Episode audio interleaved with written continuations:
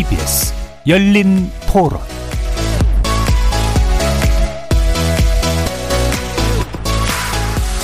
안녕하십니까. KBS 열린 토론 정준희입니다. 근본적으로 기대하기 어려웠다고 보는 이유가 어차피 북한이 지금 핵을 포기하기는 어려울 것 같거든요. 그렇기 때문에 9년 전이나 지금이나 달라진 건 없을 것 같고 앞으로도 핵을 어떻게 처리하냐의 문제가 달라지지 않는 한은 그럼 우리하고도 또 얘기가 쉽지도 않을 거고 판문점에서 막 이렇게 막 분위기가 워낙 좋았기도 하고 뭐 비핵화도 좀 진행이 될 것처럼 그렇게 돼가지고 통일이 돼야 우리나라가 미래가 있긴 한데 지금은 뭐 암울하지 않아요? 대북 관계가 좋아질 건 없다고 봅니다. 북한 이권에 이권은 여전히 취약하고 본인 정권 유지에 급급해 보여서 뭐 9년 뭐 제자리 걸음이었다. 김정은은 트럼프랑 타협을 해서 어느 정도 성과를 내려고 노력을 했고 근데 이게 어쨌든 미국과 우리나라의 정치적인 그런 문제 때문에 해결이 안 됐지만 잘 될 뻔도 했고 그런 건데 높이 평가해야 될 것 같고 남북 관계는 어쨌든 이제 문재인 정권도 말기 진입했고 미국 정부도 바뀌었기 때문에 대화가 나가긴 쉽지 않을 것 같아요 생각에. 북미 관계가 또 변수겠죠. 김정은이도 외교는 쉽지 않지 않을까 경제를 해결하는 게 가장 키가 아닐까. 그러면 중국하고 관계를 또 개선하려고 하겠죠. 거리에서 만나본 시민들의 의견 어떻게 들으셨습니까?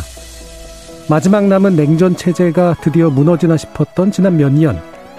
하지만 2020년의 한반도 정세는 코로나19만큼이나 여의치 않았고 한반도 평화체제 구축은 참으로 지난한 과제임을 확인시켜 주었습니다. 평화진전과 경제협력의 상징물이었던 개성공단 남북 공동연락사무소가 지난 6월 북한에 의해 보란듯 폭파되는가 하면 9월에는 연평도 인근 해상에서 모종의 이유로 실종된 남측 공무원이 북한군에 의해 사살당하는 사건도 발생했습니다. 평창 동계올림픽을 기점으로 드라마틱하게 변전됐던 남북관계. 코로나19와 함께 전 세계가 멈춰선 2020년의 난관을 넘어 다시 한번 변화의 계기를 만들 수 있을까요?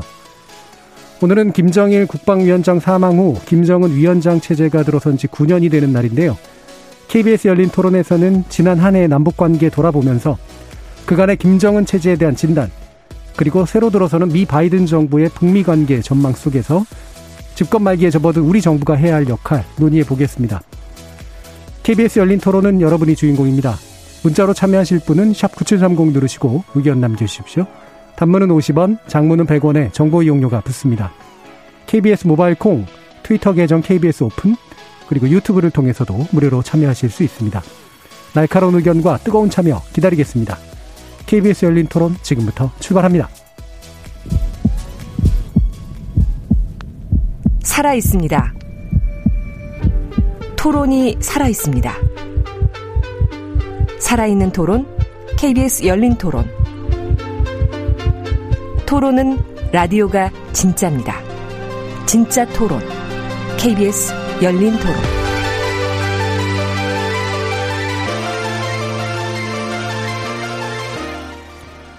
오늘 논의를 위해 네 분의 전문가 모셨습니다. 먼저 국회 국방위원장을 맡으셨던 국민의힘 김영우 전 국회의원 나오셨습니다. 네, 반갑습니다. 그리고 동국대 북한학과 김영현 교수 나오셨습니다. 네, 안녕하십니까. 그리고 북한 전문 기자시죠? 연합뉴스 한반도부의 장영훈 부장 나오셨습니다. 예, 안녕하십니까. 그리고 한국국방연구원 김진아 북한군사연구실장 나오셨습니다. 안녕하세요. 청취자 여러분들도 다양한 의견 부탁드리겠습니다. 자, 그러면 전반부에서는 일단 기본적인 이제 김정은 체제에 대한 평가에 관련된 논의를 좀 할 텐데요. 어, 장영 기자께 좀 여쭤야겠네요. 지금 북한 분위기 어떤가 좀 알려주시죠.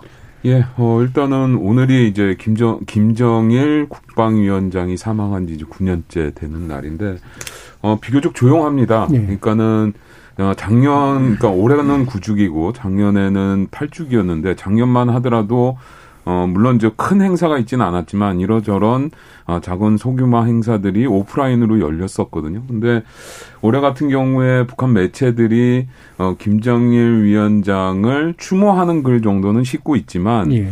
오프라인으로는 행사가 전혀 없습니다. 음. 지금 우리가 볼 수 있었던 구주기 관련 행사는 김정은 위원장이 어 동생인 여동생인 어 김여정과 함께 어, 금수산 태양궁전을 참배했다라는 정도의 소식만 있을 뿐이거든요. 어, 그런 측면에서 보면 북한이 지금 코로나19 때문에 굉장히 위축된 모습을 보이고 있는데 결국 김정일 위원장의 추모 행사도 음. 어, 코로나19의 영향을 받고 있는 것 아닌가? 라는 짐작을 하게끔 하고 있습니다. 예, 일단 눈에 띄는 외부 활동 같은 것은 없는 상태고 추모의 글이나 이제 동 이른바 동향 보도로 가는 정도만 눈에 띄는 상태인데 아무래도 코로나의 영향이라고 짐작할 수밖에 없겠죠. 어, 어떻, 어떠신지 모르겠는데 지금 김정은 위원장 체제, 어, 저는 집권 9년, 뭐 약간 뭐 전반기 또 후반기가 좀 다르긴 합니다만 전반적으로 어떻게 보시는지 또 내부 의견 들어볼게요. 김영우 의원님부터 부탁드리겠습니다. 예, 저는 뭐 제가 볼 때 결론부터 좀 말씀을 드리자면 어, 김정은이 그 자신의 집권 체제를 공고히 하는 데는 꽤 성공했다. 네. 예, 꽤 성공했다. 이런 전 그 판단을 하고요.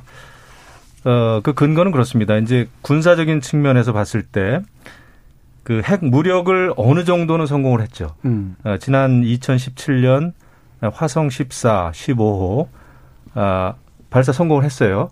그러니까 사거리로 따지면은 미국 본토까지 공격할 수 있는 정도의 대륙간 탄도 미사일을 개발하는데 성공을 했습니다. 물론 뭐 핵탄두에 이제 대기권 재진입의 성공 여부 이런 거는 우리가 아직은 모릅니다만은 그래서 군사적인 면에 있어서 꽤 성공을 했다. 그것을 토대로 해가지고 결국은 남북 정상회담도 했고 북미 정상회담도 짧은 미팅까지 포함하면은 세 차례나 하지 않았습니까? 미국의 트럼프 대통령하고요. 예, 결국 국제 무대에서 그 북한의 지도자로서는 선대 수령하고는 다른 국제 무대에 어쨌거나 네. 나올 수가 있었죠. 예, 그런 면에서는 자기의 존재감을 보여줬다. 다만 예, 본인이 추구하는 핵 경제 병진 노선 그 부분에 있어서 핵 문제는 어느 정도 핵의 고도화를 이뤘지만은 경제 문제에 있어서는 굉장히 심각한 상황이다. 저는 그렇게 판단을 네. 합니다. 더더군다나 올해는 지금도 말씀이 있었습니다마는 그 코로나 팬데믹 그런 상황이 있고 그다음에 이제 대북 제재가 아직도 이루어지고 있고 그다음에 특히 올해는 큰 물 피해라 그래가지고 이제 네, 자연재해가 있지 않았어요? 네. 홍수. 어, 이래 있기 때문에 김정은 그 위원장이 스스로 어 주도적인 사업으로 이제 그 지시를 했던 사업들이 지금 이루어지지가 않고 있습니다. 원산 달맞이고 이제 관광단지 조성 문제라든지 평양 종합병원 설립 문제라든지 이런 게 몇 차례 지금 공기를 계속 어겨가면서 이루어지지 않고 있어요. 네. 이런 일은 흔치 않은 일입니다. 아무리 자연재해가 있고 다른 재해가 있다고 하더라도 그렇게 봤을 때 어, 결국 본인의 정치적인 어떤 체제는 완성 단계에 있지만은 공고 공고화 됐지만은 어떤 경제 문제를 해결하는 데는 굉장히 큰 숙제를 안고 있다 이렇게 판단을 하고 있죠. 예, 알겠습니다. 뭐 별도로 요약하지 않아도 뒤에서 잘 요약을 해주셨네요. 그다음에 김용균 교수님 어떠세요? 어, 점수로 친다면 제가 생각할 때는 한 60점에서 한 70점 정도. 예. 죄송합니다. 어, 전체적으로 보면 어, 김정은 표 정치 외교 경제라고 하는 그러니까 김정은 표 자신의 어, 상표를 만들기 위해서 어, 음. 어, 굉장히 적극적으로 달려왔다. 그 부분은 저는 평가할 수 있다고 봅니다. 그러니까 아버지 김정일 위원장과는 전혀 다른 그런 자기 색깔을 보이면서 어, 적극적으로 어, 외교 무대에서도 역할을 하려고 했었고 어, 내부 정치도 김영우 의원 말씀하셨지만 어, 상당히 조기에 어, 자기 그 정치 체계를 구축을 했고 어, 그렇지만 이제 경제 부분은 음, 현재 코로나19 상황까지 포함해서 어, 아직은 음, 그 성과가 구체적으로 드러나지 않는 뭐 이런 상황입니다. 어, 그렇지만 어, 본인이 자기 색깔을 만들기 위해서 어, 김정은 표라고 하는 그런 어, 그 상표를 만들기 위해서 많은 노력을 해왔다는 점은 저는 어, 평가할 수 있다고 보고요. 어, 그러면서도 이제 또 하나 어, 우리가 또 어, 이야기할 수밖에 없는 부분은 어, 작년 말부터 북한에 이제 코로나 19가 아, 그 노동신문의 보도가 조금씩 되기 시작을 했는데 어, 코로나 19에 대한 대응 자체가 북한은 완벽하게 그 국경을 봉쇄하면서 어, 실제 경제는 포기하고 주민들의 생명을 우선하는 예. 뭐 그런 쪽으로 어그 스탠스를 잡았습니다. 그 스탠스는 결국 단기간에 코로나19가 정리가 된다는 것을 전제할 때 가능한 건데, 어, 만약에 이제 예, 내년도까지도 어, 그런 코로나19 상황이 조기에 정리가 안 된다면 북한 경제가 그 상당한 어려움에 처할 수도 있는 뭐 그런 요소들이 있기 때문에 적극적으로 자기 색깔을 만들려고 했지만 결국 코로나19 때문에 매우 어려운 상황으로 지금 놓여 있는 그것이 이제 김정은 위원장의 현재 그 자신의 통치 과정에서의 예. 모습이다 이렇게 정리할 수 있겠습니다. 알겠습니다. 자 크게 다르진 않으세요. 보면은 평가의 기본적인 내용은 자 그럼 김진아 연구실장은 어떠신가요? 네, 저도 기본적으로 두 분께서 말씀하셨던 음. 부분에 대해서 동의를 하는 바이고요.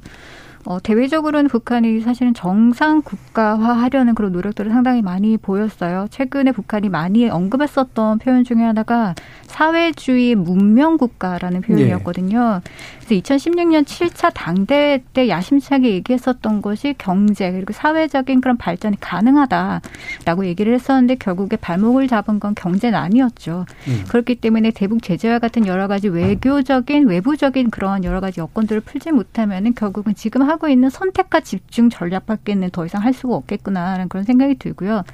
그 결과적으로 우리가 보고 있는 것이 이렇게 경제 쪽으로는 이제 제조업에만 좀 집중해서 키우는 그런 양상들 그리고 군부 쪽에서는 전략 무기에만 좀 집중해서 어 이제 투자를 하는 그런 양상들 이런 예. 부분들을 계속적으로 지금 보여주고 있어서 전반적인 정말 정상적인 국가로 가기에는 상당히 어려움의 직면에 있다라고 그렇게 판단할 수가 있을 것 같습니다. 예.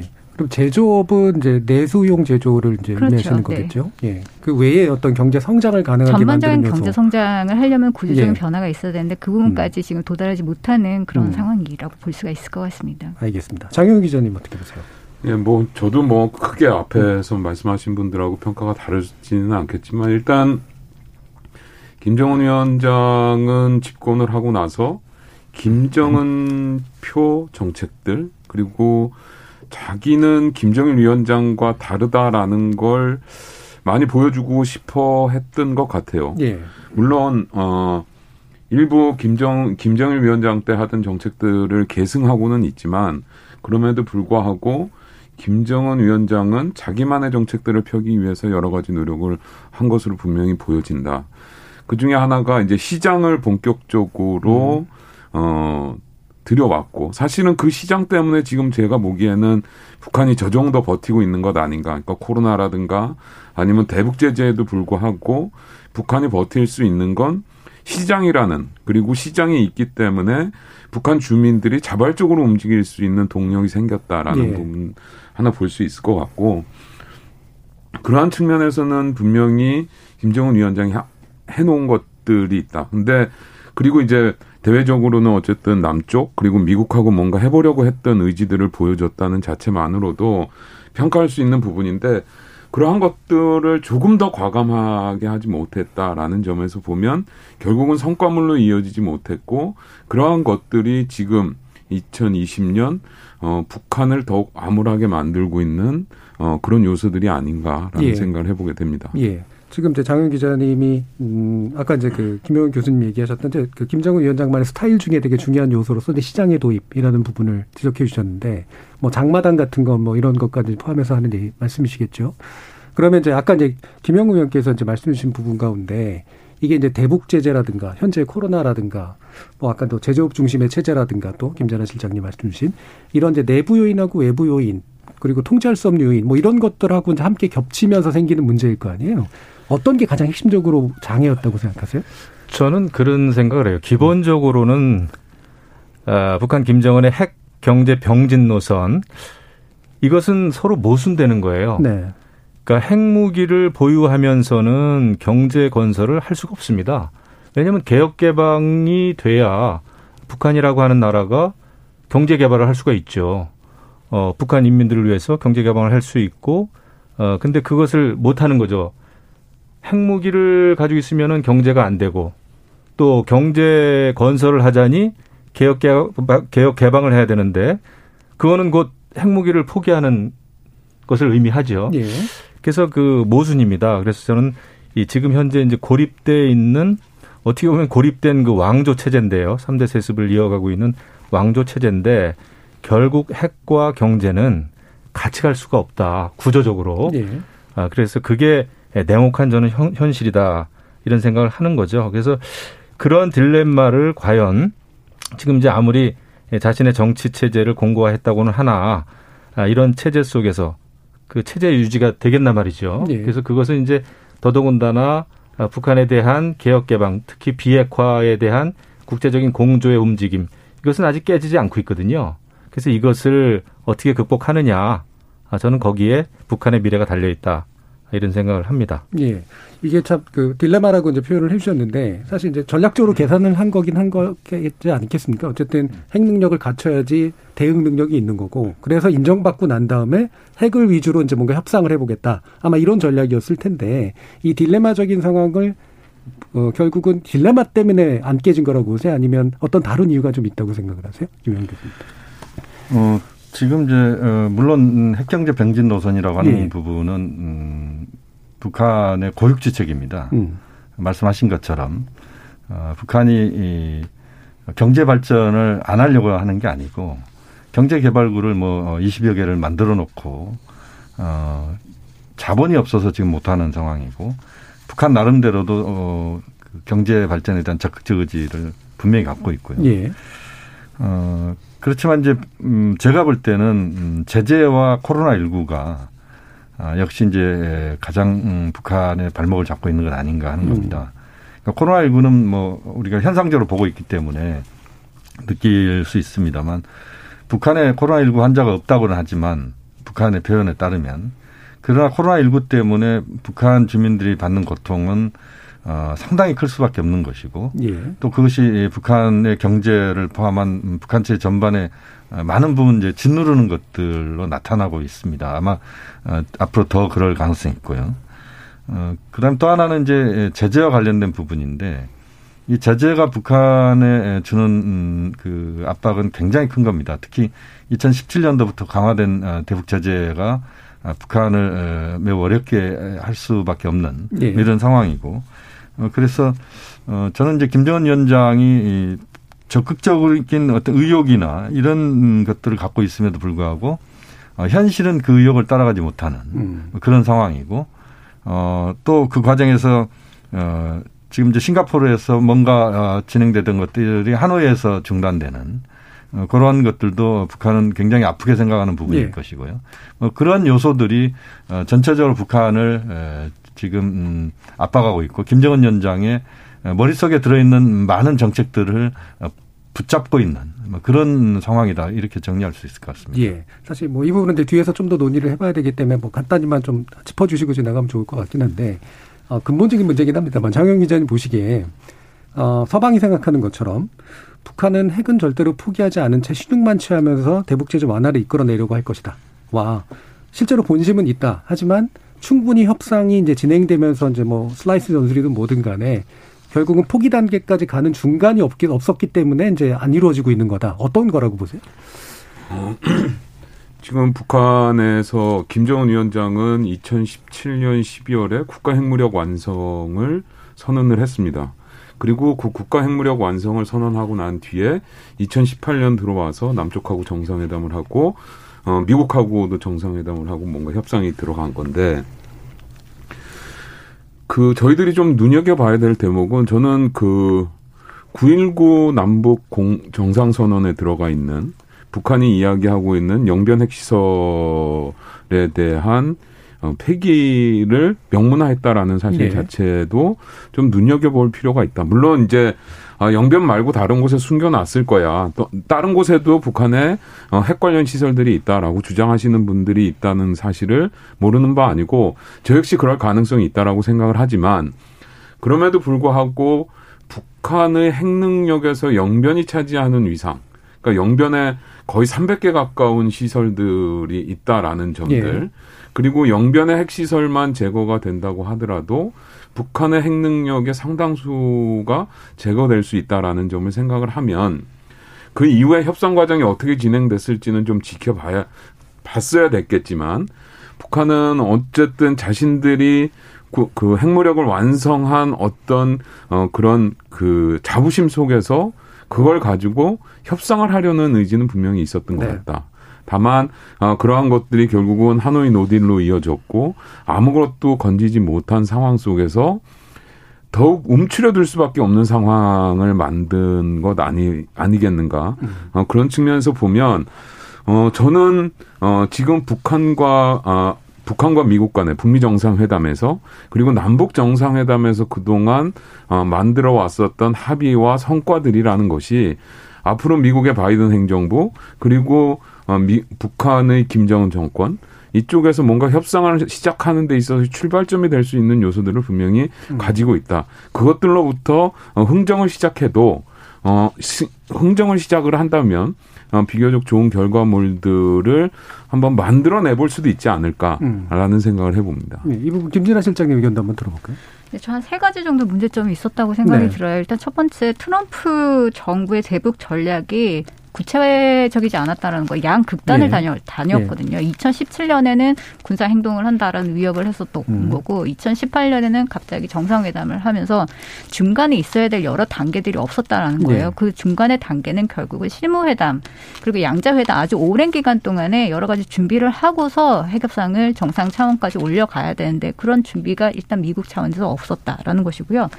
두 번째는 북한 쪽에서 준비가 또 부족을 했다라는 네. 그런 부분입니다. 왜냐면은 이게 마지막까지 하노이 회담에서 핵 문제 얘기를 할 수가 없었어요. 왜냐면 김정은 위원장이 올 거기 때문에 다른 문제들은 다 얘기를 했어도 실무 차원에서는 진- 정작 중요한 핵 문제 얘기를 하지 못하는 그런 가운데 결국에는 양 정상이 만났을 때 충분한 논의를 할 수 있는 시간이 없었던 것이거든요.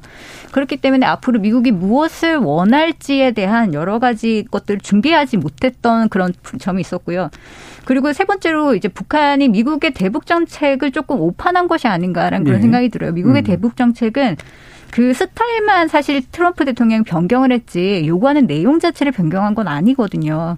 그리고 미국의 어, 대북 정책은 굉장히 포괄적인 위협 감소예요. 그렇기 때문에 핵뿐만이 아니라 생화학이나 미사일 여러 네. 가지 위협들을 제거해야 된다는 그런 아주 큰 그림을 가지고 있는데 이 부분을 충분히 이해하지 못하고 대응을 했다라는 세 가지 정도가 저는 중요하다고 생각합니다. 알겠습니다. 이 부분 2부에서 아마 좀 더 자세히 짚어볼 수 있을 것 같고요. 그럼 또 한 가지 이제 어, 논의하면 좋겠다 싶은 게 이제 통치 스타일 관련된 문제 인데 에, 초기에 이제 혹시 이제 선대와는 다른 통치 스타일을 추구했는데 지금 최, 최근에는 좀 약간 위임 체제라든가 집단 지도 체제와 유사한 형태들을 이제 가져오는 듯한 어떤 모습이 보이거든요. 이게 자연스러운 변화의 과정이라고 보십니까? 아니면은 뭔가 이유가 있어서 바꾸는 그런 어, 장애랄까 뭐 이런 게 좀 작동한 결과라고 보십니까? 김 교수님.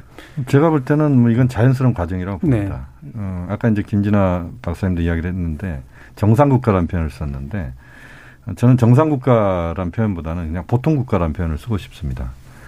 어, 특별하지 않은 이제 보통의 국가를 지향하는 예. 거라고 생각이 드는데 그러니까 김정은 위원장이 이 집권 초기에 자기 자기 칼날을 만들기 위해서 많은 노력을 했던 건 사실입니다. 그러니까 김정은 위원장과는 어, 전혀 다른 스타일이죠. 그러니까 은둔이나 돌다리를 두들기는 정도가 이제 김정일 위원장이라면 예. 김정은 위원장은 파격적이고 적극적이고 솔직하고 노출을 어, 그 적극적으로 하는 어, 그런 이제 에, 그 지도자 이미지를 구축을 해왔고 또 그 과정에서 어, 자기 중심의 체제를 만들어내는데 굉장히 이 전력을 다했다. 그게 이제 전반기라면 9년 동안에 어, 최근 들어서의 모습은 어, 자신감을 저는 갖고 있다고 봅니다. 예. 김정은 위원장이 최소한 내부 정치나 어, 또는 내부 경제가 어렵지만 어, 관료들을 통제하는 과정에서 어, 경제 상황도 장악을 할 수 있고 어, 국방이나 군사 부분도 장악이 되고 뭐 외교도 어쨌든 뭐 어렵지만 어, 그, 그럭저럭 꾸려오는 부분들이 있고 이런 상황에서 이제는 어, 그런 자신감을 바탕으로 해서 어, 좀더 관료들에게 업무를 어, 또 나눠주는 그래서 책임도 지우고 어, 분산을 시키면서 역할을 맡기는. 뭐 대표적으로 김여정 어, 어, 부부장 같은 경우는 물론 이제 뭐 특별한 음, 그 어, 김정은 위원장의 관계 측면도 있지만 리베로 역할을 하는 과정에서 이제 자기 역할의 범위들을 만들어가는 것 같아요. 예.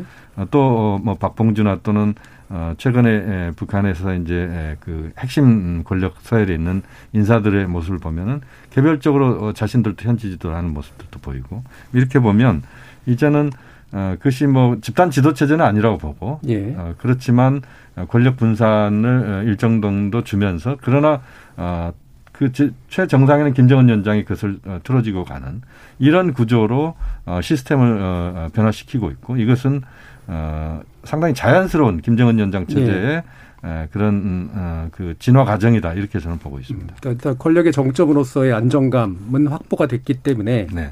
그래서 이제 이른바 이제 다른 국가들이 하듯이 네. 권력을 좀 분산시키고 책임도 분산시키고 약간의 경쟁도 시키면서 약간 성과도 내고 이런 체제를 이제 만드는 자연스러운 네. 이월 과정이다. 네. 이렇게 보시는 건데 이제 물론 약간 오보로 밝혀지긴 했습니다만 이제 김정은 위원장 뭐 와병설, 사망설 그다음에 뭐 이제 결국은 동생한테 넘어갔다 또는 뭐 군부의 반란을 억제하지 못했다 뭐 여러 가지 설들도 좀 나왔었잖아요. 이거는 물론 이제 그 자체는 오보이긴 합니다만 아직도 내부가 불안정한 거 아니냐라는 그런 식의 견해도 좀 있고 어, 아니면 이제 뭔가 다른 사정이 있었을 것이다라고 하는 그런 식의 반론들에 대해서는 어떻게 생각하시나요, 김 저는 뭐 와병설도 있고 지금 또 사진 보면은 김정은이 아닐지도 모른다라는 의혹 네. 제기하는 분들도 있어요. 네. 근데 저는 뭐 그런 의혹 제기하는 거는 중요하지 않다고 보고 네. 별 근거도 없는 것 같고 어, 북한의 김정은은 사실은 출발할 때부터 굉장히 좀 어, 불안한 출발이었죠. 처음에는 사실 생물학적 나이가 27살밖에 예. 안 되는 상황에서 갑작스럽게 그 거대한 권력을 물려받았기 때문에 특히 외국의 외국에서의 시각은 굉장히 좀 어, 불안한 그런 예측들을 많이 했습니다. 제가 음. 당시 이제 미국의 뭐 상원 의원들을 만나 보면은 자신들이 가지고 있는 어, 첩보에 의하면 굉장히 이거 불안하다. 하다못해 뭐 혹시 약물 중독 된거 아니냐라고 하는 예. 당시에 그존 맥케인 예, 군사 상원위원장은 그런 얘기까지 하고 그랬었어요. 음. 그럼에도 불구하고 김정은은 그 선대 수령 중에는 할아버지를 많이 담고자 노력을 한 것 같아요. 사실 출발도 비슷합니다. 어떤 의미에서 그런 얘기를 하냐면은 어, 북한의 김일성도 1956년인가요? 그 8월 종파 사건이라고 그래가지고 소련파, 연안파를 숙청을 했어요. 그러면서 자기 네, 지도 체제를 공고화했습니다. 아, 근데 이제 북한의 김정은도 사실은 고모부 장성택이든지 아니면 다른 아, 여러 가지 어, 여러 사람들에 대해서 굉장히 강력한 그런 그 숙청 내지는 그런 제거 작업을 하지 않았습니까? 예. 그런 면에서는 권력에 대한 그 장악력, 집착력 이거는 저는 굉장히 다르 굉장히 남다르다 음. 생각합니다. 그런 과정을 통해서 본인의 어떤 장악력을 이제 공고화 시킨 거죠. 음. 그런 다음에 이제 어, 핵도 고도화하면서 어, 자기 어떤 존재감을 어, 가지고 왔는데 문제는 지금부터입니다. 제가 처음에 서두에 에, 김정은 입장에서는 꽤 자기의 정치 지도력은 어, 공고화시켰다라고 했습니다마는 거기에는 단서가 붙어요. 꽤 충분한 게 아닙니다. 네. 지금 굉장히 저는 불안하다고 봐요. 그리고 어, 워낙 이제 본인이 여러 사람에게 어떤 그 권력을 분산시켜주고 책임을 맡긴다 라는 건데 저는 책임을 맡긴다는 표현이 맞겠죠. 예. 어, 책임을 맡긴다는 게 맞습니다. 위임 통치령은 절대 음. 있을 수가 없어요. 1956년 8월 종파 사건 이후에 북한에서는 집단 지도 체제를 상상조차 할 수 없는 네. 사회가 됐습니다. 아, 유일 지도 체제 그대로다. 아, 그리고 특이한 거는 본인의 여러 가지 그 경제 정책에 대해서도 본인이 아니죠. 전문가들이 맡았던 경제 정책에 대한 과오를 인정하고 말이죠. 좀 그러니까 남다른 모습이에요 이거는 예. 아, 이런 면에서 조금 선대하고는 다르지만 그래도 여전히 본일 유일 지도 체제 그것을 부정하면은 아, 북한의 모든 교리는 다 바뀌어야 되죠. 그래서 저는 아직도 어, 정상 국가나 보통 국가나 아, 위임 통치나 이런 걸로 가기에는 너무나 거리가 아직도 멀다 그런 생각이 좀 듭니다. 예, 이게 그 정상회담이 이제 성과 없이 좀 되면서 특히 이제 노딜로 이제 끝나면서 내부에서 이제 살짝 아, 김정은 위원장의 어떤 입지가 약간 좀 뭐 불안해졌다라기보다는 좀 개면적어진 그런 상황에 대한 것도 좀 있었고, 네, 그러다 보니까 이제 어 김영은 김정은 부 어, 김여정 부부장이 이제 전면에서 뭔가 하는 일들이 좀 많았었고, 그 중에 하나가 이제 남북 공동 연락사무소 이제 파괴하는 그런 행동이었잖아요. 근데 또 보면 어그 우리 남, 남측 공무원에 대한 피격 사건에 관련해서는 또 직접 또 나서서 위원장이 나서가지고 또 바로 하는 그런 식의 좀 파격도 나타났고 해서 이런 식의 좀 일련의 남한과의 관계에서 벌어진 일들을 요 통치 스타일하고 연결해서 좀 어떻게 해석하는 게 좋은지 이것도 한번 의견 들어볼게요. 장윤 기자님 한번 말씀 들어볼까요? 어, 일단은 적어도 남북 관계에 있어서 그리고 대외 관계에 있어서 예. 김여정과 김정은은 어, 분명히 역할 분담을 하는 것 같다. 음. 그러니까 그 김여정이 그러니까 조금 악역을 쪽을 맡는다라고 하면 김정은 위원장은 어 비교적 관계를 유지하는 쪽에 비중을 두는 역할을 맡고 있고 어 그것을 통해서 북한이 가지고 있는 불만과 아 자신들이 상대방에게 원하는 내용을 김여정의 입과 행동을 통해서 전달한다라고 네. 한다면 어, 상대적으로 상대국과의 관계를 유지하고 어, 그리고 그것을 통해서 어, 뭔가 어, 계속적으로 협상할 수 있는 기반을 만드는 역할은 어, 김정은 위원장이 한다. 결국은 그러한 것들이 어, 각종 담화를 통해서 김여정이 굉장히 어, 독한 말들을 쏟아내면서도 어, 김정은 위원장은 음, 미국 트럼프 대통령에게나 아니면 어, 문재인 대통령에게 직접 친서를 보내고 음.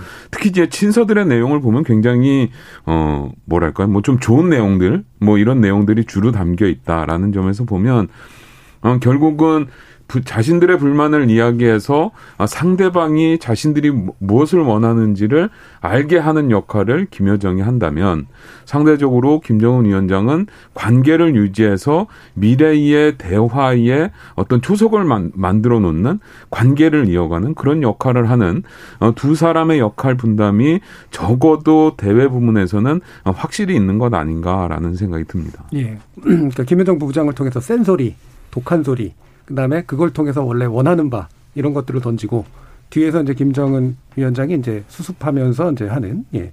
김혜영 교수님. 어 근데 이제 어 김여정 어, 부부장의 역할을 어 저는 또 다른 측면에서 보면 예. 리베로라는 생각이 듭니다. 스타일 자체가 그렇습니다. 예. 그러니까 김여정에게 부여된 게 예. 어, 평창 때는 굉장히 예, 그 어, 좋은 역할 또는 그렇죠. 어, 약간 사근사근이나 예. 그렇죠. 네. 뭐 대외 부분에 있어서도 굉장히 긍정적이고 아주 어, 뭐랄까요 어, 거침없는 예. 그러면서도 이제 자기 역할을 아주 어, 그 제대로 음. 어, 해내는 그런 이미지를 우리에게 보여준 게 사실입니다. 그러니까 북미 정상회담 때도 마찬가지였죠. 어, 싱가포르 때도 그랬고 음. 하노이 때도 그랬고요. 또 뭐 남북미 정상이 만났던 판문점 예. 때도 그랬고 뭐 남북 정상회담 때도 그랬고요. 어, 그러면서도 이제 장 기 자께서 이야기한 것처럼 어, 또 악역을 맡아야 될 때는 악역을 맡는. 그래서 김여정 부부장은 제가 볼 때는 김정은 위원장이 직접 나서서 바로 어, 자기 이야기를 꺼내는 것은 굉장히 그 어려움이 있을 수 있습니다. 왜냐하면 최고 지도자가 나설 수밖에 없는 상황은 가장 최후의 상황인데 네. 어, 먼저 나설 수가 없기 때문에 그럴 때마다 김여정 부부장이 좋은 일이나 나쁜 일이나 음. 어, 그 앞에서 역할을 하면서 어, 김정은 위원장에게 바로 어, 그 가는 어, 물결을 좀 막아내는 방파제 역할을 하는 예. 그러면서도 자신이 에, 그 김정은 위원장의 위임을 받아서 어, 다양한 자기 역할을 하는 음. 그런 구조가 아닌가 하는 생각이 예, 반드시 이제 긍정 부정만 있는 게 아니라 네네. 축구로 치면 이제 앞에 공격 여지를 좀 이렇게 열어주고 네네. 그다음에 골을 이제 김정은 위원장이 넣을 수 있도록 그렇죠. 해주는. 네. 앞서, 앞서, 두 분의 예. 말씀에 공감하면서요. 예. 그 둘의 관계를 저는 그때 어 다시 한번 좀 깨닫게 됐는데 그 6월 달에 이제 김여정이 대남 그 담화문을 아주 센 내용으로 많이 발표하지 않았습니까? 그렇죠. 독한 내용이 다 예. 들어가 있었죠. 그러면서 어, 군사 행동 계획까지 막 발표를 했어요. 그 담화문에 다 담았었습니다. 예. 그래서 뭐 금강산이나 개성에다가 군대를 전개하겠다. 그 다음에 뭐 대남 그 전단도 날려보내겠다 이런 얘기까지 막 하고 그랬는데 바로 연이어서 오히려 김정은이 모든 군사 행동 계획을 보류하겠다, 취소하겠다 발표를 했습니다. 네. 역시 역시 에, 권력 면에서는 당연히 김정은 유일 지도 음. 체제다 이런 생각을 하고 앞서 두 분이 말씀하셨듯이 김여정의 역할은 악역을 담당하거나 여러 가지 어떤 그런 최고 지도자가 할 수 없는 그런 정도의 일을 예. 맡기는 것 같아요. 음. 그러나 역시 집단 지도 체제 저는 뭐 절대 그런 일은 있을 수 없다 생각을 하죠. 예. 그러면 이제 연결해서 지금 이제 최근 강경화 외교부 장관이 이제 한 코로나 발언에 대해서 김여정 부부장이 한 센 발언 또 역시 마찬가지 맥락으로 아마 읽히시는 것 같고 어 그다음에 또 어 연관해서 보면 어, 지금 대북 전단 살포에 관련된 문제도 사실 이제 그 개성공 그 폭파하고도 또 연관이 돼 있었잖아요. 이 부분에 대해서 지금 우리가 보여온 북한에 대한 태도랄까? 북한에 대해서 이제 우리가 하고자 했던 바. 이 부분이 이제 좀 남한 내에서는 우리 우리 사회 내에서는 굉장히 많은 논란을 좀 불러 불러 일으켰습니다. 이 부분에 대해서는 또 어떻게 좀 이해를 하고 계시는지 김진아 실장님 말씀 들어볼게요. 네, 일단 그 문제 전저 한마디만 더 네. 붙이자면요. 예.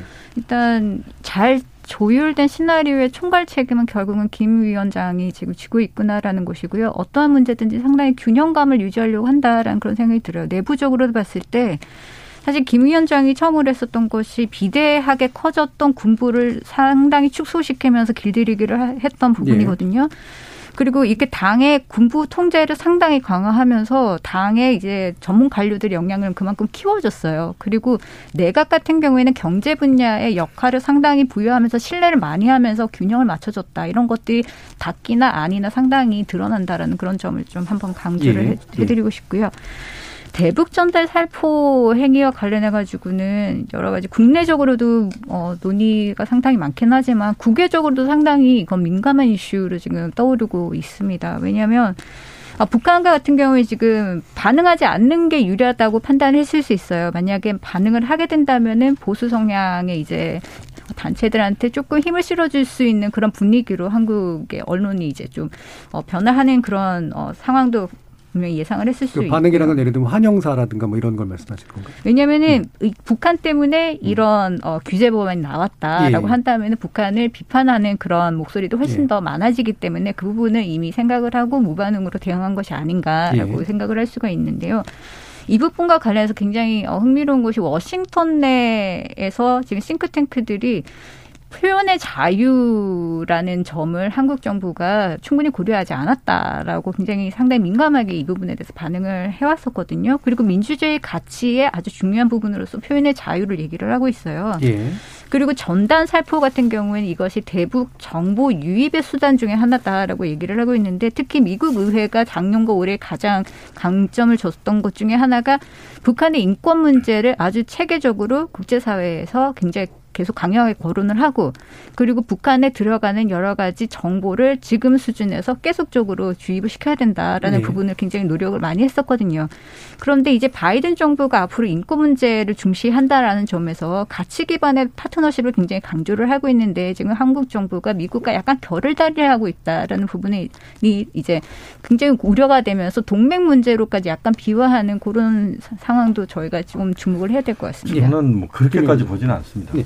지금 이제 어, 이, 이 대북 전단 살포와 관련된 어, 그 문제는 어, 정확하게 예, 저는 미국 쪽의 싱크탱크들이나 어, 또는 어, 그 인권 단체들에 우리가 설명할 필요가 있다고 보는 게 왜 했는지를 네. 음. 그러니까 두 가지 측면입니다. 하나는 어, 국민의 안전과 아, 극소수의 표현의 자유를 어떻게 우리가 아, 그 수렴할 것인가의 문제입니다. 네. 제가 볼 때는 어, 현 시점에서는 국민의 안전이 저는 우선한다고 봅니다. 그러니까 어, 지난번 고사포 상황도 있었고요. 어, 접경 지역에 있는 어, 뭐 어, 지금 김영우 의원께서도 뭐 거의 접경 지역에 원래 지역구가 있으신 접부를 네. 하셨는데 음. 뭐 경험하셨을 겁니다. 어, 그 북한에서 어, 그 강력한 어떤 대남 무력 시나 이런 것들이 있었을 때 그 주민들이 겪는 고통.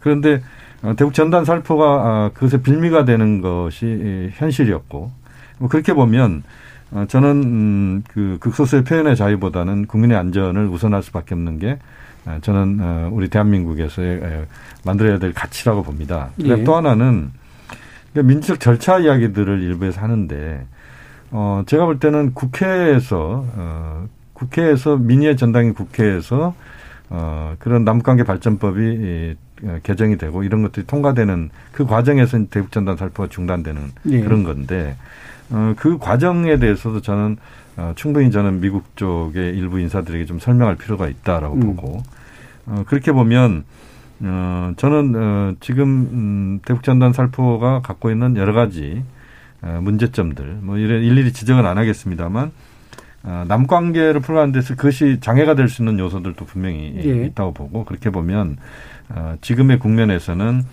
어, 저는 어, 정부에서 그리고 어, 지금 국회에서 통과된 이 내용들은 어, 분명히 이제 그 표현의 자유라고는 아주 어, 중요한 가치의 부분에 있어서는 예, 예. 어, 저도 어, 뭐 아쉬움이 있습니다만 그러나 큰 틀에서 좀 볼 필요가 있다. 예. 아, 너무 어, 좁은 범위에서만 이걸 접근한다는 것은 어, 제가 볼 때는 어, 현, 현실적으로 적절하지 않다. 예. 뭐 그렇게 보고 그러니까 있습니다. 법률에 의해서 제한할 수 있고 안전의 문제를 고려할 수 있다라고 네. 하는 전제 하에서 네. 그리고 이제 특히나 남북 관계에 장애가 될 수 있다라는 점에서 특별하게 고려될 필요가 있다라는 네. 의견이신데 김영근 전 의원은 또 네. 다르실 것 같아요. 요 네. 대목에서는 조금 네. 오늘 이제 교수님하고 생각이 좀 다르네요. 예. 저는 그걸 생각을 해야 될 것 같아요. 그 표현의 자유 이런 걸 다 떠나서 어, 이 법으로 인해서 결국은 바깥 세상의 소식 또 물품 왜냐하면 지금 대북 전단 살포만 금지하는 게 아니라 이 법안을 보면은요 여러 가지 인쇄물 보조 기억 장치 이제 SUV 같은 거 네. 그러니까 USB. 예 USB죠 USB 죄송합니다 이 바깥 세상의 소식을 알 수 있는 모든 물품 책자 여기는 또 금전도 속합니다. 이런 게 반입이 안 되면 결국은 북한 사회가 북한 주민들 앞으로도 그러면 계속 바깥 세상 소식을 모르고 노예처럼 살다가 노예처럼 죽으라는 얘기나 말이죠. 저는 그런 생각이 드는 거예요. 네. 그래서 우리가 무슨 헌법적 가치, 표현의 자유 이런 걸 논하기 전에 우리가 생각하는 남 바람직한 남북 관계가 무엇냐 말이죠. 북한 정권, 정부, 북한 지도부하고 발전적인 관계를 유지하는 것이 궁극적인 목표는 아니잖아요. 북한 주민들로 하여금 오히려 북한 주민의 그런 의식 변화 또 바깥 세상에 대한 소식 그래야 북한 주민들도 아, 아 우리가 이런 이런 잘못된 비인간적인 체제에서 사는 것은 부당하구나라는 것을 저는 북한 주민이 알 권리가 있다고 봐요. 네. 그런 측면에서 바깥 소식은 당연히 주입되는 게 맞고 우리 대한민국도 과거에 그랬습니다. 70년대에 우리 인권이 굉장히 열악한 상황이었을 때 바깥 세상의 여러 그 인권 단체들이 대한민국 상황에 대해서 줄기차게 문제 제기를 해왔어요. 그 대한민국 우리 정부 측에다 말이죠. 그런 게 다 도움이 된 거죠. 그리고 어, 김대중 전 대통령이 목숨이 경각에 달렸을 때도 미국의 많은 그 의원들이 우리 대통령에게 편지도 썼고 말이죠. 제가 폴 사이먼 그 민주당 상원의원도 제가 만나본 네. 적이 있어요. 그렇습니다. 그러니까 한 사회가 정상 국가로 가기 위해서는 그 나라 국민, 그 나라 주민들이 바깥 세상의 소식을 반드시 알아야 된다. 그것을 도와주는 일을 원천 차단하는 것은 저는 굉장히 반통일, 반인간적인 법률이다. 라는 생각을 하는 거예요. 예. 하나만 좀 말씀을 드리면요. 예, 제가 일부러 좀 맞춰야 되긴 하는데 아, 네. 요거는 장 기자님 의견까지도 좀 듣고 혹시라도 덧붙이실 게 네, 있으시면 네. 예. 어, 저는 그렇게 생각을 합니다. 그러니까는 북한 주민들의 알 권리 그리고 어, 남한에 살고 있는 우리 국민들의 어, 생명을 지킬 권리. 과연 북한의 알 권리가 우선되어야 하는가 아니면 남쪽 주민들의 생존을 지켜야 할 권리가 우선되어야 되는가 이런 부분들에 대한 고민이 필요하다라고 생각을 하고요. 예.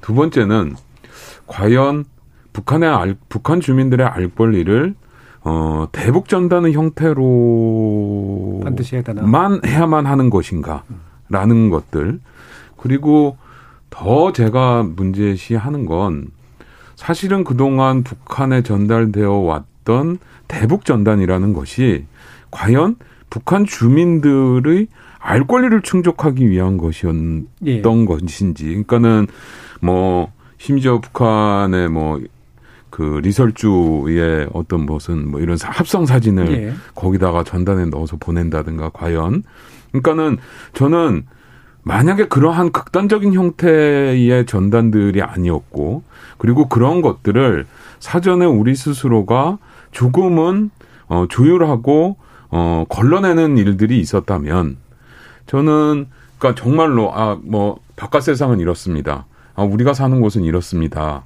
라는 내용들의 전단이었어야라고 저는 생각을 하는 예. 거죠. 그러니까는 그런 부분들에 대해서 우리가 조금 더 신경을 쓰고 그리고 전단의 형태가 아니더라도 우리가 전달할 수 있는 방법은 그리고 문들은 또 어, 충분히 예. 어, 할 수 있는 부분들이 있다라고 생각을 하거든요. 그러니까 예. 그런 것들을 어, 조절해 나가는 것들이 필요하지 않을까라는 음. 생각을 합니다. 알겠습니다.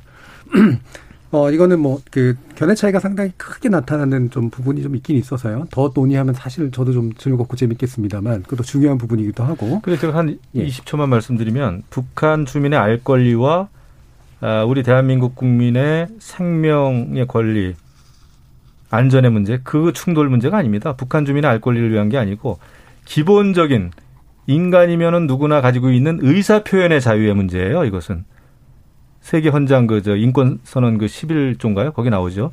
표현의 자유의 문제지. 북한 주민의 알 권리가 우선이 아니죠. 그리고 어, 전단을 날림으로 해가지고 우리 국민 저희 지역이었기도 한데요.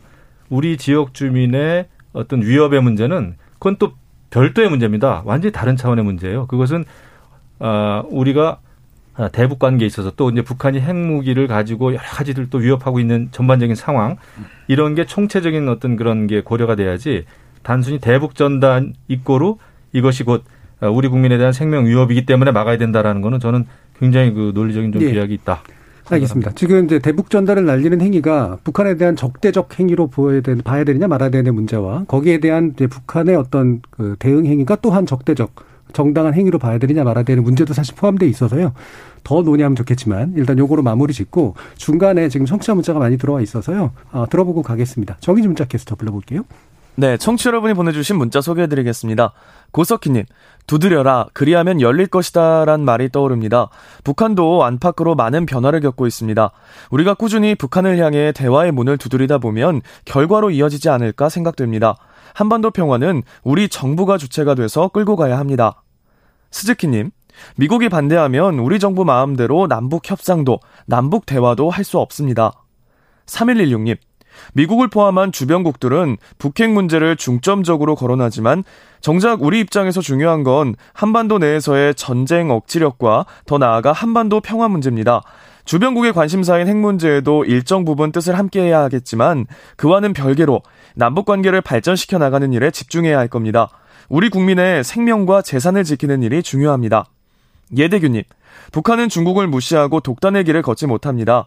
그렇기 때문에 우리 정부는 중국과 미국을 상대로 하는 투트랙 전략으로 가야 하지 않을까 생각됩니다. 에스타카도님, 지금은 전 세계가 코로나 팬데믹으로 정신이 없는 상황이라 북핵 문제나 남북 관계에 신경 쓸 여력이 없습니다. 1580님, 우리 국민들이 보는 입장에서는 북미 관계가 먼저 정리되어야 한다고 봅니다. 그 다음에서야 남북 대화도 이어지지 않을까요? 7606님, 우리의 생각이 핵과 대북 제재에 머물러 있는 한 남북 개선은 제자리 걸음에 그칠 겁니다. 국제사회는 자신들의 일이 아니기에 북핵 문제나 한반도 평화에 적극적일 수 없습니다. 머뭇거리지 말고 우리가 적극 나서야 합니다. 이창섭님, 김정은 위원장의 건강에 이상이 없다면 앞으로 한 40년은 집권하지 않겠습니까? 장기적으로 보면 우리 정부가 얼마나 일관적으로 북한 정책을 끌고 갈 수 있는지가 관건이 될 겁니다. 해주셨네요.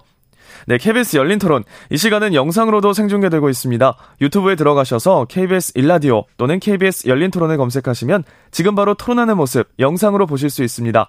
지금 방송을 듣고 계신 청취자 모두가 시민 농객입니다. 계속해서 청취자 여러분들의 날카로운 시선과 의견 보내주세요. 지금까지 문자캐스터 정희진이었습니다. 토론이 세상을 바꿀 수는 없습니다. 하지만 토론 없이 바꿀 수 있는 세상은 어디에도 없습니다.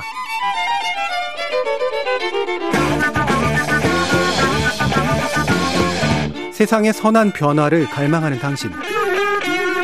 정답이 아니라 질문의 힘을 믿는 당신. 우리 KBS 열린 토론에서 만납시다.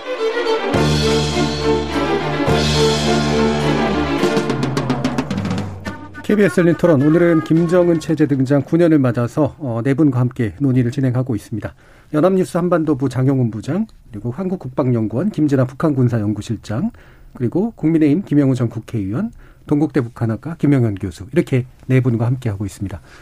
자 지금 이제 북한이 어떤 변화를 또 보일 수 있을까 그리고 이제 미국과의 관계에서 또 어떤 변화가 가능할까에 대한 이야기를 어, 긴 시간은 못하겠습니다만 짧게나마라도 좀 나눠보려고 하는데요. 장윤 기자님이 북한에서 당대회 를 지금 이제 열게 될 예정인데 이게 어느 정도의 좀 형태와 변수가 될지 한번 좀 말씀 좀 주시죠. 예, 어, 일단은 북한이 7차 당대회를 2016년 5월에 열었습니다. 통상적으로, 그러니까는 어, 사실은 7차 당대회가 6차 당대회 이후 거의 30년도 넘게 안 열리다가 네. 열린 어쨌든 김정은 체제 들어서 어, 노동당 중심의 어떤 통치 시스템을 가져가면서 이제 당대회가 열리는데 어쨌든 이게 지금 5년마다 뭐 열, 열개 단기화가 안에는 되어 있지만 그러니까 6월에 열렸, 아, 5월에 열렸었던 것이 1월에 열린다. 결국은 굉장히 조기에 열리는 것이다라고 할 수 있을 것 같고 어, 특히나 이제 북한에서 1월 말에 최고인민회의를 어, 개최할 것이다라고 예고를 해놨기 때문에 아마도 당대회를 열어서 당대회에서 여러 가지 정책과 어, 조직 문제를 어, 결정을 하고 나면 어, 최고인민회의에서 이를 추인하는 작업으로 네. 이어질 것으로 예상이 되고 있고 어, 그렇다라고 한다면 1월 초중순에는 어, 당대회가 열릴 것으로 예상이 되는데 어, 7차 당대회 때의 모습을 보면 어, 그 이번에 열리는 어 8차 당대회에서 어떤 어 것들이 나올까를 좀 유추해 볼 수 있지 않을까 싶습니다. 예. 어 7차 당대회 때 첫날 김정은 위원장이 보고를 합니다. 그리고 마지막 날 음, 대회 끝나는 날 이제 결론을 내는 이제 두 번의 연설을 하게 되거든요. 어, 결, 그 보고와 결론을 통해서 김정은 위원장이 자신이 생각하는 북한의 정책 방향에 대해서, 대내외 정책 방향에 대해서 어, 이야기를 하게 되고, 특히나 흥미로운 대목은 7차 당대에서 김정은 위원장이 어, 보고와 결론을 하면서 꼭 했던 이야기가 자기가 지금 어, 이 주변 정세들을 살펴보니까 이렇게 이렇게 해야 되겠다. 라는 식으로 이야기를 하고 있습니다. 예. 그런 측면에서 보면 아, 이번에 당 대회가 열리게 된다면 김정은 위원장이 아, 최근의 국제 정세, 미국의 어, 정권 교체라든가 아니면 남북 관계의 방향이라든가 이런 부분들에 대해서 어느 정도는 어, 앞으로 5년간 이끌어갈 청사진을 내놓을 가능성이 있다. 라는 점 때문에 어, 굉장히 많은 사람이 관심을 가지고 음. 있고 저희도 아마 굉장히 관심을 가지고 어, 취재를 하고 보도하게 되지 않을까 음. 생각을 합니다. 보통은 이제 신년사로 우리가 보통 유출했는데 이게 시기가 마침 또 비슷한 시기가 될 것 같아서 네. 어떤 게 뭐 어떤 게 먼저 신년사가 먼저일 것 같긴 합니다만 어떻게 될 것 같으세요? 김혜영 교수님. 어, 일단은 음. 어, 그 형식의 문제는 그렇게 중요하지는 않을 예. 것 같습니다. 1월 1일 날 신년사가 나오고 음. 1월 1일 이후부터 한 1월 어, 뭐 10여일 사이에 8차 당대가 열리고 예. 1월 하순에 최고인민회의가 이제 당대의 결과들을 헌법적으로 어, 또는 법률적으로 이제 이것을 어, 그 제도화시키는 이런 이제 어, 행사가 이제 북한에서 1월 달에 집중적으로 이루어지는데요. 어, 그 시기의 그 중요성도 있지만 제가 볼 때는 어, 이번 1년의 1월 달의 행사는 크게 보면 명실상부한 김정은 시대를 이제 선포하는 예. 그런 것이 주가 되려고 봅니다. 음. 김정은 시대를 어, 그동안의 9년 동안은 7차 당대에는 이제 중간에 그런 어, 징검다리 역할을 했다고 봐야 될것 예. 같고요. 어, 2011년 12월 17일 날 김정은, 김정일 위원장이 부고했던 이후에 초기에는 자신의 권력을 다지는 기간이었다면 어, 그 이후로는 어, 자신이 색깔을 드러내는 그런 기간이었고 그 색깔이 드러났던 것들을 이제는 제도적인 차원에서나 예. 또는 전체적인 어, 자신의 그 옷을 입고 이제는 어, 정확하게 행보를 하겠다는 그런 차원에서의 어, 8차 당대일 것이다. 그러니까 김정은 시대가 앞으로 이러이러한 것이고 어, 그 김정은 시대는 음, 대일 관계 또는 대남 관계 또는 경제 예, 또는 정치 영역에서 이렇게 갈 것이다라고 하는 것을 어, 강력하게 이제 드러내는 아, 그런 당대일 것이다 이렇게 보고요. 예.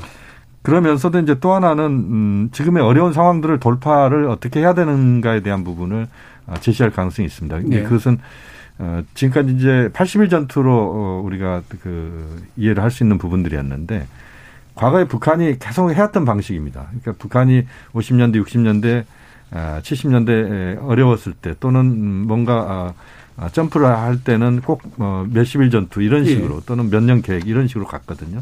그게 이제 지금 반복되고 있는데 어, 어려운 상황에서 어, 반복이 되고 있지만 그러나 어, 김정은 체제가 앞으로 어, 지금의 어려운 국면들 코로나19를 포함한 어, 삼중고 이 상황들을 어떻게 돌파할 것인가 돌파할 것인가에 대한 어, 그것들을 어, 그그 제시하는 어, 그것이 이번 아마 팔체 당대의 중요한 포인트가 될 거라고 봅니다. 예. 그리고 여기에 대해서 김진아 실장님도 의견 좀 주시면서 이 시기가 지금 이제 바이든 행정부 출범 시기하고도 이제 네. 비슷하게 되고 아직까지 이제 입장이 안 나오고 있잖아요. 관련해서도 아마 뭔가 입장이 좀 나올까에 대한 또 예상도 좀 주시죠. 일단 당대회는 제가 예측하기로는 바이든 행정부가 시작하기 전에 음. 분명히 메시지를 나 이렇게 내보내는 그런 음. 수단으로 예. 필요하기 때문에 그 전이 아닐까라는 생각이 들고 음. 바이든 행정부가 일단 먼저 출범을 하게 되면 그 뒤로는 본격적으로 외교 행보를 해야 돼요. 그러면 이제 관심이 분산이 되거든요. 네. 그렇기 때문에 그 전이 분명히 적게일 텐데 7차 당대회 때를 보면은 경제 발전 5개년 전략만 얘기를 했어요. 근데 구체화되지 않았었거든요. 근데 음. 8차 당대회 때는 전략이 아니라 계획을 내보내야 되기 때문에 좀 더 구체화돼야 되고 비전이 확실해야 되고 이행도 따라가야 됩니다. 그렇게 되면은 아까 말씀하셨던 80일 전투 이것 가지고는 모자라요. 왜냐하면 이거는 음. 노동력에 음. 의존한 성과를 내겠다라는 그런 전략이거든요. 예. 한계가 있어요. 예. 그, 저, 그 성과를 내는 데는 그렇게 되면 결국에 외부 환경 변화가 따라와야 되거든요. 예. 80일 전투 같은 경우에는 딜레마도 있어요. 왜냐면은 어떻게든 뭐 대내 결속이든 뭐 이런 거를 하려고 하면은 계속 쪼여야 되는데 그럼 불만도 높아지고 그렇게 되면은 피로감도 쌓이고 그렇게 되면은 오히려 불안정 요소가 훨씬 더 커지는 그런 딜레마를 안고 있기 때문에 네. 내부적인 것보다는 외부적인 이런 어, 변화가 필요한데 그렇게 되면은 결국에는 중요한 메시지를 던질 가능성이 굉장히 높다라는 그런 생각이 들고요. 7차 당대회 같은 경우에는 세 가지를 던졌죠. 미국과 관련해서는 평화협정 체결하자, 그리고 주한미군 어, 철수해라, 그리고 한국과 관련해서 군사회담 하자. 이런 식으로 굉장히 큰 주제를 딱 던졌는데 8차 당대회 때도 좀 크고 이제 굵직한 주제를 좀 던질 가능성이 있지 않을까라는 생각이 들어요.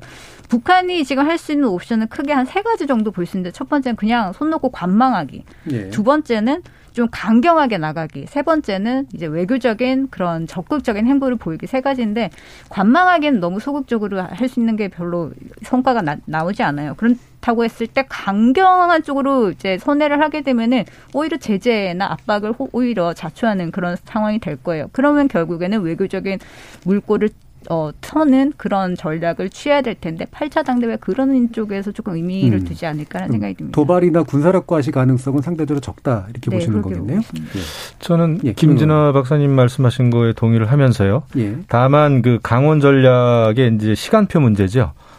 어, 일단은 뭐 이런 당대회나 이런 거 할 때는 저는 에, 아마 그 자력갱생이 필요한 이유를 어, 이야기하면서 제2의 고난의 행군 비슷하게 가지 않을까 생각을 합니다. 왜냐하면 지금 달리 할 수 있는 게 없어요. 지금 이런 삼중고 아까도 말씀드린 여러 가지 자연재해, 코로나 상황, 또 대북 제재가 지속되는 한 달리 할 수 있는 게 별로 없습니다. 이런 상황에서는 고난의 행군이 필요함을 역설하고 그 다음에 이제 바이든 정부가 들어서고 나면은 그때 이제 어떤 국지 도발이 될지 어떤 형태의 도발이 될지는 모르겠으나 그런 때 한번 이제 미국의 관심을 다시 한번 주목을 끄는 그런 행보가 여태까지는 이제 패턴이었단 말이죠. 저는 그런 패턴이 예, 또 반복될 가능성이 크다. 왜냐? 달리 할 수 있는 방도가 없기 때문에. 예. 예. 음. 꺼낼 수 있는 카드가 별로 없다는 예, 예. 말씀이신 거죠. 어떻게 보세요? 근데 저는 조금 달리 생각하는 게요. 예. 그러니까 북한이 그 동안에 미국의 신정부가 출범할 때 대체로 이제 미국을 압박하면서 어, 북한의 존재감 또는 그렇죠. 지도자의 존재감을 부각시키는 예. 이런 방식을 취했던 것은 뭐 사실입니다. 음. 어, 그런데 에, 그때와 지금이 이제 같은 상황이냐라고 하는 것입니다. 그러니까 그때는 음, 싱가포르 정상회담도 없었고 하노이 정상회담도 없었고 북미 관계가 어, 탑다운 방식으로 어, 진행된 적도 없었고요. 예. 어, 대체로 이제 북미 관계가 어, 굉장히 갈등 상황이었다고 봐야 되는데 저는 지금 상황을 그렇게 보지는 않습니다. 지금 어, 겉으로 드러나는 성과가 아, 그렇게 별로 없어서 어, 그 때문에 북미 관계가 굉장히 악화됐는다고 어, 이야기하실지는 모르겠지만 저는 그렇지 않고 오히려 어, 지금의 국면에서는 어, 좀더 어, 싱가포르 정도로 돌아가서 어, 다시 진행할 수 있는 여지들은 바이든 정부에서도 저는 예. 충분히 있다 이렇게 보고 있고 그렇게 보면 북한이 이른바 현재까지의 모라토리움을 깨면서 도발로 어, 어 이른바 전략적 도발로 갈 네. 경우에 그 후폭풍은 음, 예전과 좀 더 저는 더 북한이 갖는 후폭풍의 강도는 더 크라, 크리라고 보고요. 어, 오히려 어, 현 시점에서는 어, 트럼프 정부와 아, 그 어, 풀어왔던 그 방식을 최대한 바이든 정부에서도 좀 전맥시켜서 가, 가고자 하는 예. 뭐 그런 쪽으로 갈 가능성이 높다. 결국 어, 그 싱가포르 정상회담이 산 정상에서 뭔가 시원한 발언을 맞이하려고 했다면 어, 그 하노이 정상회담은 그 어떻게 보면 골짜기에서 굉장히 어려운 상황까지 떨어지는 상황이었는데 지금 북한이 지금의 국면들을 계속 어려운 쪽으로 끌고 왔을 때 코로나19나 북한 내부 경제 상황이나 외부로부터의 지원이 네. 어느 시점 필요한데 어, 지금 그 강경적으로 갔을 때 첫 단추 잘못 꼈을 때 북한이 받는 예. 어, 어려움들은 어, 훨씬 더 북한을 압박할 수밖에 없다고 보고 그 상황에서 전략적 판단은 북한이 어, 도발보다는 이른바 도발보다는 어, 현재 어떤 상황들을 바이든 정부의 출범을 어, 관망하면서 어, 그 속에서의 변화를 외교적인 해법을 통해서 음. 변화를 음. 모색하는 이런 쪽으로 갈 가능성이 저는 높다고 예. 봅니다. 결국 이 부분은 지금 이제 미국이 어, 이제 트럼프 행정부의 유산을 바이든 행정부가 어느 정도까지 인정할 것인가의 문제하고도 연결이 될 것 같은데 그럼 관련해서 김진아 실장님이 보시기에 어, 뭐 대부분 나오는 얘기는 오바마까지 돌아가진 않을 것이다. 라는 얘기를 하고 뭐 이란 식의 어떤 뭐 해법도 모색하면서 트럼프 식의 어떤 일부는 그래도 받아 안을 것이다라는 얘기를 하잖아요. 어느 정도라고 보세요? 근데 트럼프 정부 때 대북 정책이 얼마나 크게 달랐는가는 잘 모르겠어요. 솔직히 예. 아까도 말씀드렸듯이 어 트럼프 정부 때 어, 합의했었던 싱가포르에서 합의는 과거에 북미 간에 합의했던 내용들 요약판이거든요, 결국에는. 네. 그래서 지속성을 가지고 있는 측면이 있고 그렇기 때문에 바이든 정부도 그 원칙에 대해서는 거부할 이유가 전혀 없어요. 음. 그리고 트럼프 정부의 대내 메시지하고 대외 메시지를 좀 구분을 해야 되는데 대내 메시지 같은 경우에는 민주당 측의 이런 반발을 좀 잠재우기 위해서 북한과 잘 지낸다, 잘했다 우리는 라는 얘기를 해요. 하지만 대외적으로 할 때는 국제사회에서는 특히 북한이 핵 무조건 포기해야 되고 어, 알아서 회담장에 돌아와야 되고 제재는 계속 유지된다라는 얘기를 했었거든요. 그렇기 때문에 스타일의 그런 변화였지 사실 뭐 크게 뭐 뭐 물꼬를 틀 만큼 변화는 주지 못했던 거라 저는 생각이 들고요. 지금 그런 상황으로 간 것에 대해서 사실 민주당 쪽에서는 상당히 불만이 있어요. 지금 현상 유지는 사실 현상 유지가 아니다라고 얘기를 하는 거예요. 왜냐하면 모라토리움. 오히려 후퇴다. 왜냐하면 예. 지금의 모라토리움은 테스트하는 것만 모라토리움으로 중단을 시키지 결국에는 무기 체계를 새로 개발하고 연구하는 거는 절대로 중단하지 못한다라는 점에서 오히려 예, 후퇴하고 예. 고도화의 있다. 기회를 줬다. 네, 그렇게 예. 얘기를 하고 있기 때문에 좀 더 실용적으로 접근을 해야 된다라는 그런 비판적인 성도가 분명히 있었. 있었어요. 그렇기 때문에 이란 아까 말씀을 하셨는데 오바마 정부 때 이란 핵 협상을 담당했었던 사람들이 상당히 많이 백악관에 다시 들어갈 가능성이 있거든요. 예. 이 사람들이 계속 강조했었던 것은 이란 핵협상은 완전하지는 않지만 달성 가능한 협상이었다라고 얘기를 해요. 실용적으로 접근했다는 얘기죠. 그렇기 때문에 지금 어 지금 상황에서 봤을 때 북한에 대해서도 조금의 실용적인 그런 접근법을 취할 가능성이 분명히 있어 보이고요. 단지 원칙적인 외교라는 점은 계속적으로 강조할 겁니다. 뭐냐면 압박에 기초한 평화적인 외교 접근법이 되는 거예요. 예. 그렇기 때문에 제재를 무조건 해제해 줄게라고 나오지는 않을 겁니다. 예. 계속 그 부분은 유지를 하되 북한과 조금 더 실무 회담을 좀 더 오랫동안 하면서 디테일한 부분들을 많이 논의를 할 거고요.